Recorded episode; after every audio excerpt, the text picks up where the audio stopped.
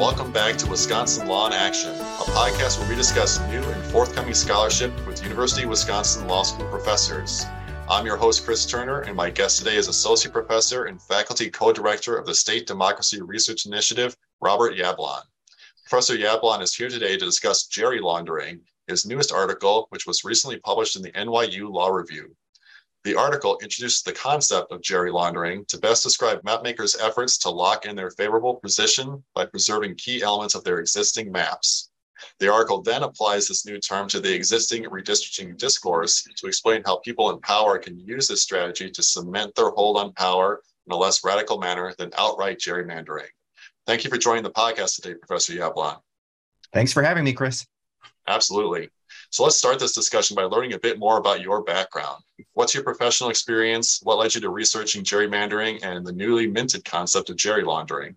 Well, I have been on the UW Law faculty since 2014. And among other things, I teach the law of democracy, which involves voting rights, campaign finance, uh, the legal status of political parties, and redistricting. Um, and redistricting has obviously been a high profile issue in Wisconsin in particular. We've had litigation in recent years over partisan gerrymandering in the state, which went all the way up to the US Supreme Court.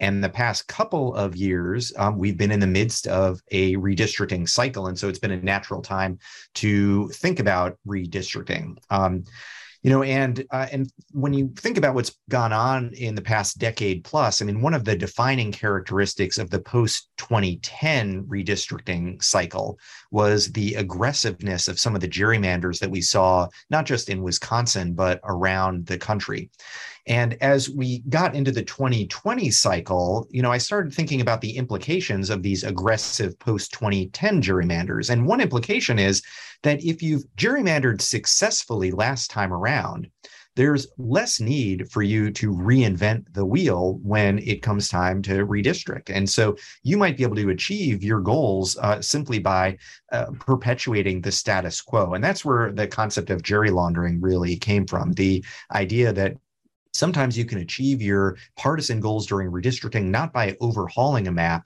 uh, but but simply continuing a map that's that already um, stacks the deck in your favor. Great, and I just want to mention that that law of democracy class you mentioned is consistently one of the most popular and over waitlisted classes here. So I'm always I'm always jealous I didn't get a chance to take it. So I'm glad to learn from you now about all this good stuff. You're you're welcome to audit anytime. Okay, I'll I'll try and fit it in somewhere. I appreciate it. Uh, let's uh, start to discuss this article in a little more detail. First, by getting a brief overview of the current legal landscape of gerrymandering. You kind of started to discuss that already, but are there recent attempts at gerrymandering any different than those encountered by previous generations of gerrymandering? Sure. Well, so gerrymandering has a deep history. Uh, you know, some listeners are probably aware the term dates back to the early 19th century, uh, where there was some redistricting mischief in the state of Massachusetts. Um, in 1812, the legislature there was in the hands of the Democratic Republican Party, and they were concerned that they were on the verge of losing power to the Federalist Party. And so they overhauled the state's electoral districts in an effort to try to maintain their advantage. And the governor at the time, a guy named Elbridge Gerry, signed off on that new map. And some creative newspaper editors noted that one of the new contorted districts resembled a salamander. And so they dubbed it the Gerry-mander um, and the rest is history. So this has been going on for more than 200 years. But you know, gerrymanders in recent years um, they've grown more sophisticated and more potent. And so in Rucho versus Common Cause, which was the partisan gerrymandering case that reached the U.S. Supreme Court in 2019, it, it involved maps from North Carolina and Maryland. Justice Kagan wrote in her dissent in that case, "These are not your grandfathers, let alone the framers' gerrymanders." And you know, in particular, there there are a few important differences when we're thinking about gerrymandering today. One one is Technology today allows map makers to generate and analyze millions of maps to test their potential partisan effects and figure out which ones they think are going to work best. Uh, and they're aided in that effort by the fact that they have uh, better data than ever before, much more granular data about voter behavior, about demographics, and so on. And so they really are able to predict with more accuracy than they might have in the past um, what effects particular lines will have. And that's all the more so because today we live in an era of pretty polarized politics. And that means if partisan affiliations are relatively stable, you can have more confidence from election to election that the districts are not going to change in a significant way in their partisan balance. So, what is the difference if gerrymandering has been around for 200 years? What's the difference between gerrymandering and gerry laundering? Right. So, you know, when we think of classic gerrymanders, we, we, tend to think of situations when maps are being overtly manipulated. So, you know, as in Massachusetts, those in power were overhauling the lines in an effort to try to secure and increase their political advantage. And the idea behind gerry laundering, as I alluded to before, is that when it comes time to redistrict, sometimes those in power don't actually need to engage in an overhaul uh, the existing map might be serving them very well. Maybe it's a map that they themselves gerrymandered a decade ago. And so um, they might prefer to just try to perpetuate the existing district boundaries. Now, they can't usually perpetuate them completely because one of the reasons that we have uh, decennial redistricting is to ensure the districts remain equally populated. So the lines need to be tweaked, but um, they can focus on continuity rather than change. They can start with the existing map and they can just shift the lines around slightly to restore population equality without uh, really um, overhauling things completely. And so, you know, if if gerrymandering is about tilting the playing field, gerry laundering is more about keeping the playing field tilted. Mm. Okay, so they're looking for continuity in an already gerrymandered map. Is what they're looking for. Yeah, yeah, that's right. Okay. So, what type of materials did you draw on in your research? Did these materials that you located suggest gerry laundering is endemic to one particular party? So, uh, you know, part of my research centered on on trying to identify the prevalence of gerry laundering as a practice around the country, and so I looked at a, a range of materials. Um, you know, on the more qualitative side of things, I, I looked at legislative materials, at local media coverage from around the country, particularly during the post 2010 um, redistricting cycle, you know, trying to see how legislators characterized their work. You know, did they talk about limiting changes from the prior map? Did they talk about trying to, re, you know, minimize the number of people that were shifting between districts, maybe minimize the extent to which um, incumbents were getting paired with one another? Uh, you know, that that is a sign of, uh, of gerry laundering.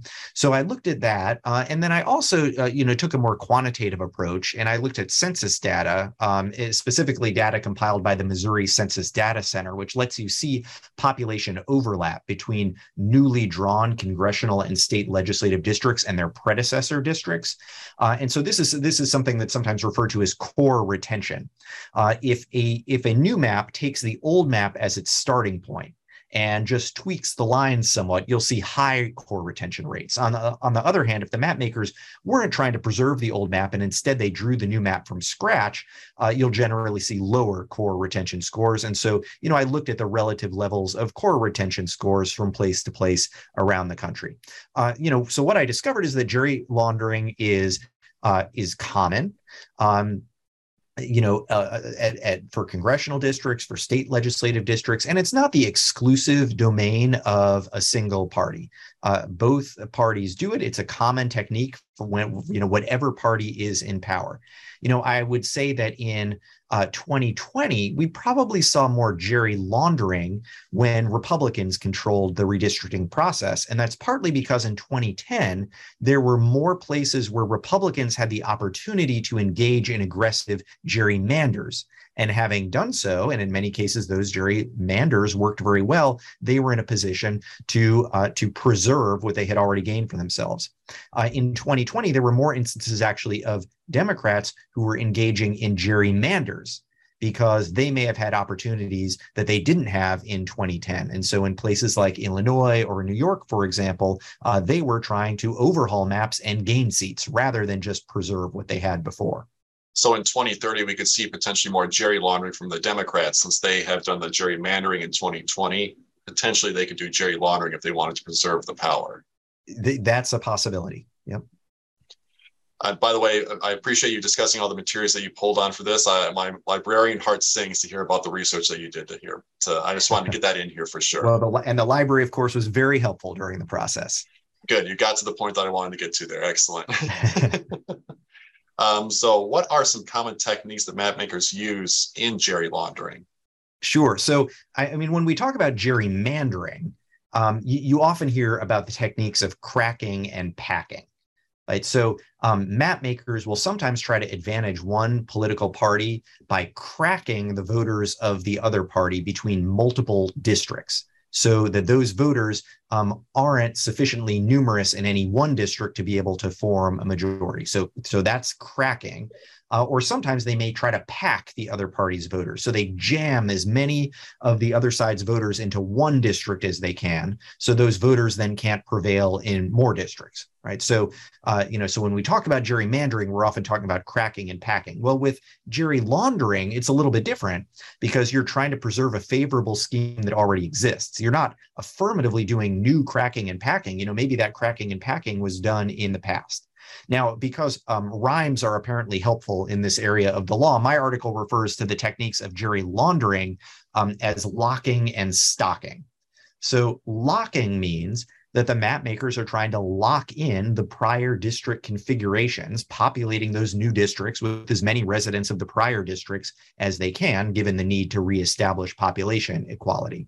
Stocking means that they're trying to stock each of those new districts with one and only one existing office holder. So they're trying to avoid instances in which incumbents end up in the same new district and then have to face off with each other uh, during the next election. Interesting. I have to say that rhyming helps in any instance, but especially in law of democracy. So I appreciate the newly minted rhyming scheme that you've come up with here. It helped me while I was reading the article. So how have courts reacted to the locking and stocking and cracking and packing, but specifically the locking and stocking of gerry laundering? Yeah, well, well, by and large, you know, courts have been accepting of gerry laundering. I mean, remember that the U.S. Supreme Court has held that federal courts shouldn't even be attempting to curb gerrymandering. Right? They've said that partisan gerrymandering is a non-justiciable political question, again, at least as a federal constitutional matter. And so courts that are declining to do anything about gerrymandering, they're not going to do much about gerry laundering either. And, and gerry laundering, after all, has this veneer of legitimacy. Right? When when map makers gerry launder, they can portray what they're doing as an appropriately restrained approach. You know, they'll say, for example, that retaining the cores of prior districts or avoiding contests between incumbents helps to ensure stability, helps to preserve the representational links between office holders and their constituents. And courts, at least sometimes, have just accepted these kind of assertions at face value. You know, th- there have been instances in which courts have described core retention or the avoidance of incumbent pairings as neutral redistricting principles, even though um, those uh, those techniques do very predictably serve to benefit the those who are already in power. So, is there a time when gerry laundering is appropriate within the designated redistricting laws of a state? So, really, is there legal legitimacy to these efforts? So, you know, this this is something interesting that I found as I was doing my research. I, I, surveyed the redistricting laws of all 50 states. And as a legal matter, it turns out that gerry laundering is rarely something that is required or even encouraged. So, so most of the relevant law here is state law. There are a lot of state constitutions that establish redistricting principles that map makers are supposed to follow. The state constitution might say, for instance, that districts are supposed to be compact or they're supposed to uh, respect political subdivision boundaries. So, you know, you try to keep cities and counties together to the extent that you can, and you don't needlessly divide them. But there are very, very few states that include in their list of required redistricting criteria uh, preserving prior boundaries. In fact, there are only three states that I identified that have constitutional or statutory provisions that even weakly endorse core retention. Uh, and there are none that affirmatively encourage incumbency protection. So, you know, in, in two of those states, New York and New Mexico, core retention is a discretionary factor that map makers may consider, but it's not something that they have to. In Utah, um, preserving the cores of prior districts is, is one of a long list of enumerated criteria that map makers are supposed to comply with to the extent practicable.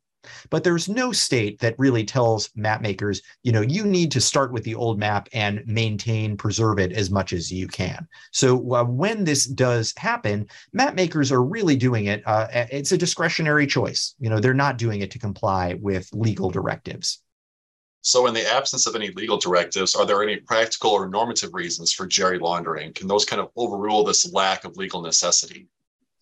Yeah, you know, so uh, I alluded to this uh, a little bit, right? Th- this idea of a veneer of legitimacy. There are things that you can say in favor of gerry laundering that do make some logical sense. But the question is whether those reasons are really good enough to outweigh the concerns that we may have about gerrymandering as a way for those in power to try to entrench themselves. And so, you know, my view is that the rationales uh, in favor of gerry laundering are pretty weak um, you know, so so consider, for example, the argument that preserving old maps can help to ensure stability and respect the uh, existing relationships between representatives and their constituents. Well, stability can have its virtues. I mean, I don't want to deny that. It, it is true that representatives uh, often will invest in learning about their district. They'll have uh, knowledge, and that gets disrupted when you redistrict. Similarly, voters may organize on a district level, and redistricting can disrupt their organizational efforts, right? And, and I really don't mean to diminish any of that. It's a reason why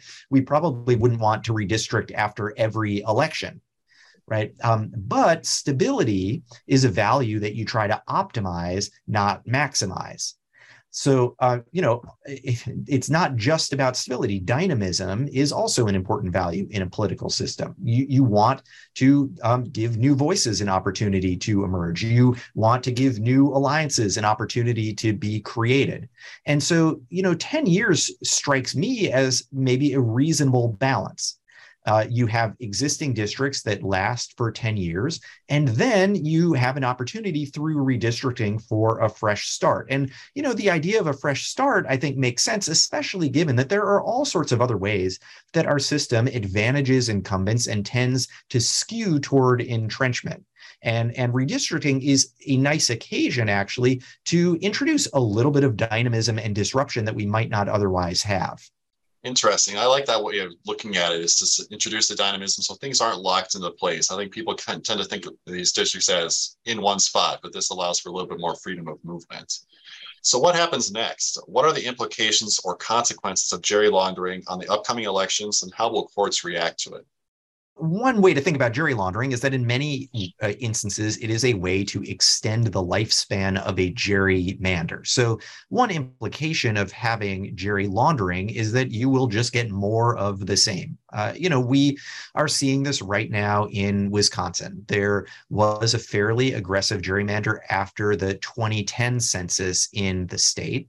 And this time around, the uh, redistricting process went to the courts because we had divided government. And there was very active litigation over how the what, what kind of a new map the court, the Wisconsin Supreme Court, should adopt.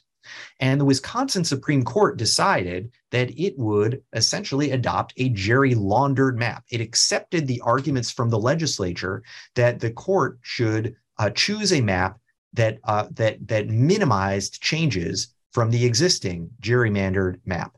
And uh, and so for upcoming elections in Wisconsin, we can expect to see the same kinds of partisan balances or imbalances that we've been seeing for the last decade right? And there are other states where uh, you know the the story is going to be um, fairly similar, right? Uh, you know what might courts do about this? Well, it, you know it's hard to say. There are some state courts that have become uh, a little bit more active in reining in gerrymanders. Um, we've seen state courts this redistricting cycle in places like North Carolina, Pennsylvania, New York, uh, that have invalidated maps that they um, that they concluded um, were too skewed. Now, that skew may be the product of an overt gerrymander, or it may be a function of a gerry launder. Either way, you may have state courts uh, step in. You know, one bit of uncertainty here is that the US Supreme Court this fall is slated to hear a case involving the so called independent state legislature doctrine. That case is Moore versus Harper. It comes from North Carolina. And uh, it is possible, depending on the result in that case, that it may actually be more difficult, maybe even impossible, for state courts to rein in gerrymandering or gerry laundering for congressional districts. That case, though, um, won't affect what state courts or it shouldn't affect what state courts are able to do with respect to state legislative districts. You kind of touched on this a little bit, but I want to dig in a little bit more. Is so, what is this dynamic redistricting as opposed to entrenchment? Uh, can dynamic map making help with gerry laundered maps then?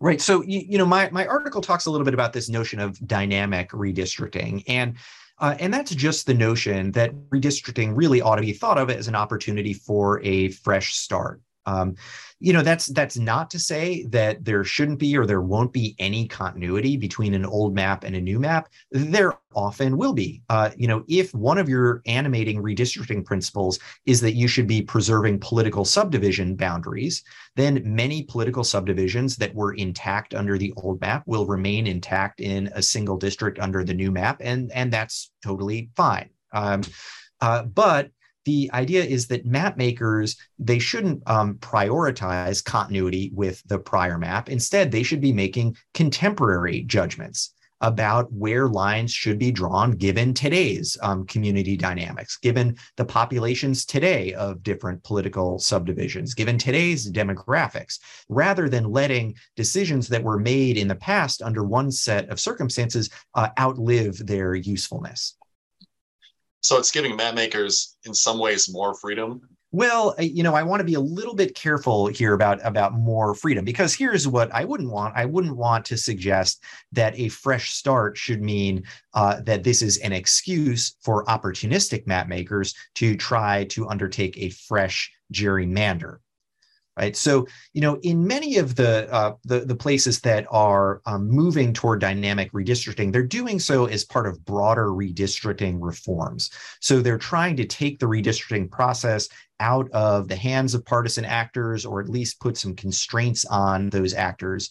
Uh, and as part of that process, they're, they're saying, you know, uh, don't prioritize continuity with the old map. Instead, you know, here's what you should do. You know, the, in some cases, in Arizona, for example, they actually have instructions on how the independent redistricting commission there should progress.